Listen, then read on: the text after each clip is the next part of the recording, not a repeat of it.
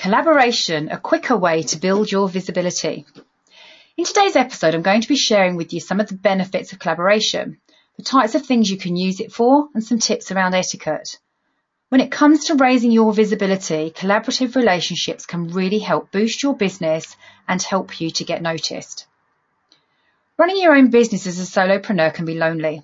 It can take time doing it all on your own, we have to do everything ourselves. We're the marketing person, the bookkeeper, the salesperson, the admin person, etc.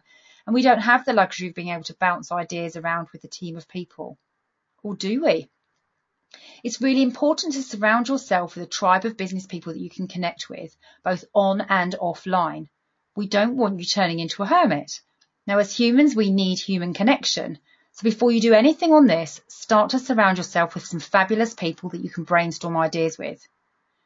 People with whom you can talk openly about your challenges, your fears and successes. You don't need to run your business all on your own. There's also outsourcing too, but that's a whole different topic. Now, what's great about those connections is they can, over time, turn into lovely business collaborations. So what's a collaboration? BusinessDictionary.com defines it as a cooperative arrangement where two or more parties work jointly toward a common goal. One thing I love to do is connect people with people. I encourage my clients and Facebook group members to connect with each other so that they can form some collaborations. It can be as simple as agreeing to share each other's blog and social media posts, perhaps just to get engagement, or it can be as involved as hosting a telesummit like I did last year. I collaborated, get the words out, with 11 amazing women all running their own independent businesses and invited them to share their business hints and tips with our audience something you can consider. But why collaborate? Because it can help you to grow your business through collaborative projects, word of mouth, referrals, affiliate schemes, and all of those kind of things. You can raise your visibility and it can be much quicker for you. It can be amazing. They can be fun for you where you get to brainstorm with someone else and try out new ways of working and a great way to help you to grow your business too. Plus, you can learn loads of new things along the way. There's lots of things you can do to build up collaborations, but the quickest thing is just to start with your local networking group. You could arrange to meet up one to one for a cuppa outside of the meeting to get to know more about the other person's business. You could join online groups and start to connect outside of the group again to learn more about each other. And there's obviously all the social media things that you could be doing as well and connecting with people that way. Make sure the people you choose are to work with are people that you like. You don't want to be too similar or there might be clashes. Often the differences between you make for a good collaboration. You'll generate different ideas. There ideally needs to be a link between what you do. So let's say if one of you works with clients on confidence and the other works in hair and beauty, there could be great collaboration there. You can work with people that have complementary skills or perhaps people you might think are competitors, but you both have your own unique way of doing things. With competitors, your ideal clients might be the same, so it can work to your advantage. Anyway, I believe there's room enough for everyone in this world, so competition doesn't even need to apply. Now, you may have had a bad experience with collaboration, but that doesn't mean that all collaborative partnerships will go the same way. Get really clear on your boundaries and go out there and build your businesses together. You don't have to have contracts necessarily. It depends how formal you want the relationship to be. But it helps to get some kind of terms of reference at the beginning of your relationship. Clear terms of who's responsible for what and when.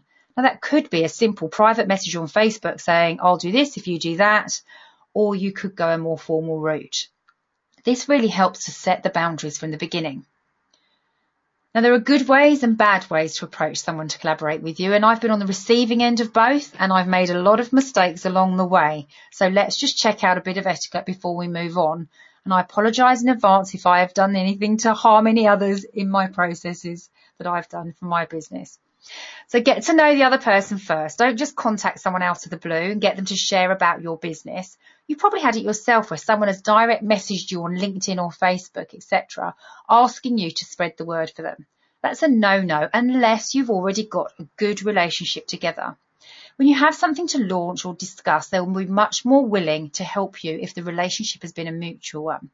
Bombarding someone with information expecting them to share your latest offering isn't fair, especially when sometimes you hear from these people a year or two from when you last spoke to them unless again you've created that great relationship with them in the first place. If you're just asking them to share something for you, then offer a way that you can help in return. Now, I know I've definitely messed this one up in the past. I know that when I ask for help, I will always help that person in return at some point. I kind of mentally log it and I'll remember that the person has helped and I'll try and help them at some point when the time's right. But if they don't know that, the message that might be received could seem quite rude. Now, I've asked for market research in groups in the past where I get people to jump on a call with me, and that's fine if you have the connection. Let's say my Rock Your Fabulous Biz group, for example, where I've built up relationships with people. But in a group that I've recently joined or I'm in, I could have been anybody asking for help. So going forward now, I offer them something in return, whether that's a share on my post, um, to help connect them with someone or jumping on a call with me. The level really depends on how much time I have available and what my request has been. We all have things we need to launch from time to time in our business, like a new program or a book, a telesummit. Don't just contact someone asking them to become an affiliate with you though for your book or program. For me, I won't be an affiliate for anything I haven't personally tried myself, whether I know the person or not. Now, I might know that person has fabulous content, but if I haven't experienced that one thing firsthand, then I won't become an affiliate for them. Full stop. I choose my affiliates very carefully, and I don't want to vouch for something that I'm not familiar with. So if you want someone to be an affiliate for your program or your book or package, then give them a copy of your book or access to your program or at least a taster of what it is that you offer. You wouldn't promote a film you've never seen, so why would you go all out and promote someone else's program or product if you've never even seen a copy or have any idea of what it's about? It can damage your reputation, so be careful. So this all sounds great. You're ready to do some kind of collaboration, but what do you do together? Here's a few ideas, but remember the list is as limitless as your imagination. You could do interviews of each other, asking questions that are relevant to your ideal clients. You could write a book. You could run an event together, perhaps creating a training program online or face to face. Cross promoting social media, newsletter, blog posts, so you share information about them and vice versa. You can engage with each other's posts on social media to engage, get more engaging conversations going. You could do guest posts. You could become an affiliate. You could even hire in someone to add value to a program you're running if it's not within your own skill set. That way you don't need to know everything, but you can provide a great service to your clients. And I did exactly that when I first launched my bootcamp, as I knew very little about selling and I got in a sales coach to support me in that module. Phew, what a relief. So in today's podcast, we've talked about what collaboration is, some of the benefits in boosting visibility in your business, the types of things that you can do, how to get started and the etiquette of collaboration. And we can all get it wrong, so don't beat yourself up about it. It's a continuous improvement process.